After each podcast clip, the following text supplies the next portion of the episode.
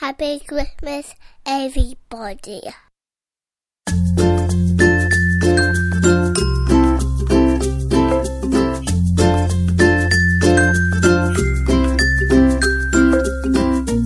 Are you ready to hear a story?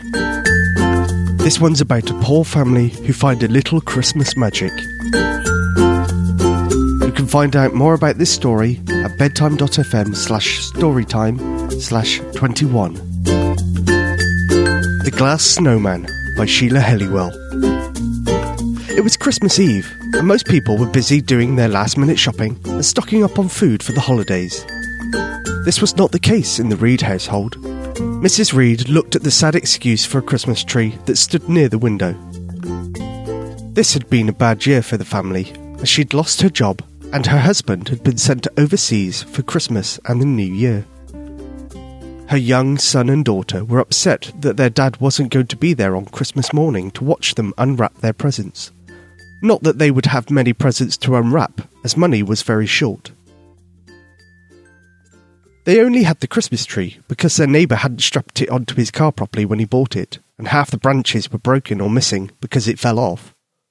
He had thrown it out and bought a new one. Mrs. Reed and the children had decorated the tree with old baubles the children had made a couple of years earlier. The Christmas lights kept flickering on and off, and she was sure they wouldn't last until the new year. With a big sigh, Mrs. Reed decided to do some baking so at least the children would come home to the smell of home cooking. Bouncer the dog lay on the floor eyeing the Christmas tree with interest. He could smell the popcorn that the children had threaded and hung on the tree the night before, and he just loved popcorn. He wandered over to the tree and sniffed the popcorn. Then he took a small lick, but he just couldn't resist the taste and took a bite. He tugged at the popcorn, but it was threaded around the tree and the more he tugged, the more the tree started to lean over. He gave one last tug, and the tree toppled over with a big crash. Mrs. Reed came running in and saw what Bouncer had done. Tears sprang to her eyes. She hadn't thought this Christmas could get any worse, but it just had. When the children arrived home, they helped their mum redress the tree, but the Christmas lights gave their final flicker before going out. Never mind, Mrs. Reed told the children. We can light some pretty candles tomorrow, and it will just be as cosy. The children had been out to buy their mum a Christmas present, and had seen a beautiful glass snowman that would look wonderful on top of the tree. They had found the snowman in an old shop down a side street. In hand painted writing above the shop, it said, Ye Old Trinket Shop. What made them wander down the street, they didn't know but they had seen the glass snowman through the window, and it seemed to glow at them. Knowing that their Christmas tree fairy was old and scruffy, they decided it needed replacing. They carefully wrapped the snowman in tissue and placed it under the tree. The snowman was made out of very fine glass, which changed colour as you turned it. Its eyes, which were meant to look like tiny pieces of coal, were in fact very dark blue, and its nose, which was supposed to be a carrot, glowed as though it had a light in it. Once the children had gone to bed, and she didn't have to pretend to be cheerful for their sakes any more, Mrs. Reed went into the kitchen to prepare the chicken for their Christmas dinner the next day.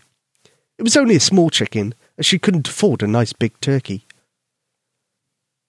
Mrs. Reed made herself a cup of tea and sat by the fire looking at their sad Christmas tree. She noticed that her fairy had a broken wing and a tear in her dress, so she took out her needle and thread to repair it.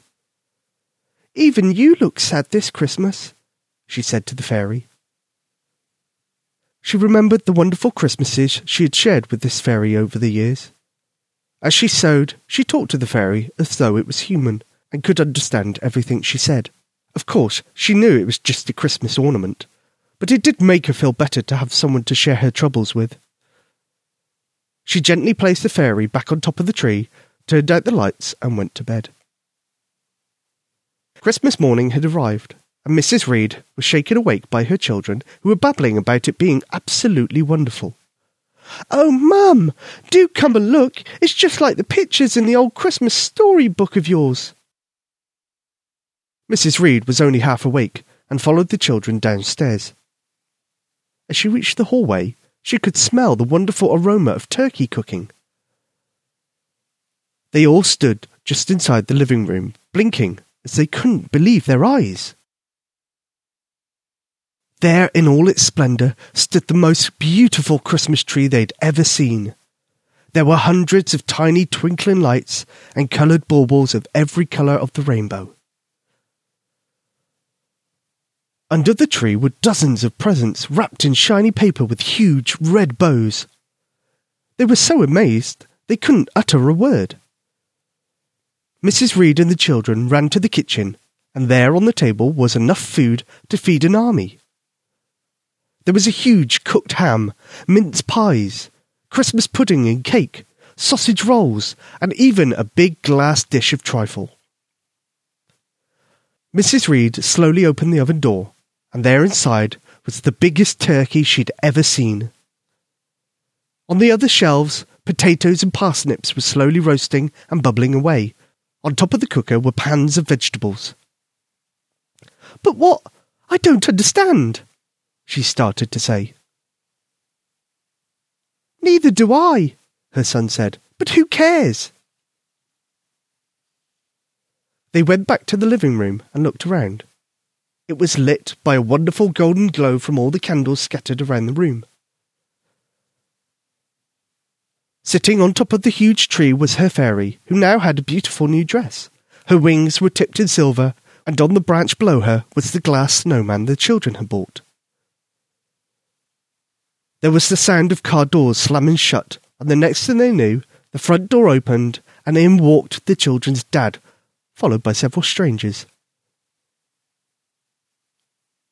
He explained that their flight had been cancelled due to bad weather in the country they were flying to, so most of them were stranded for Christmas.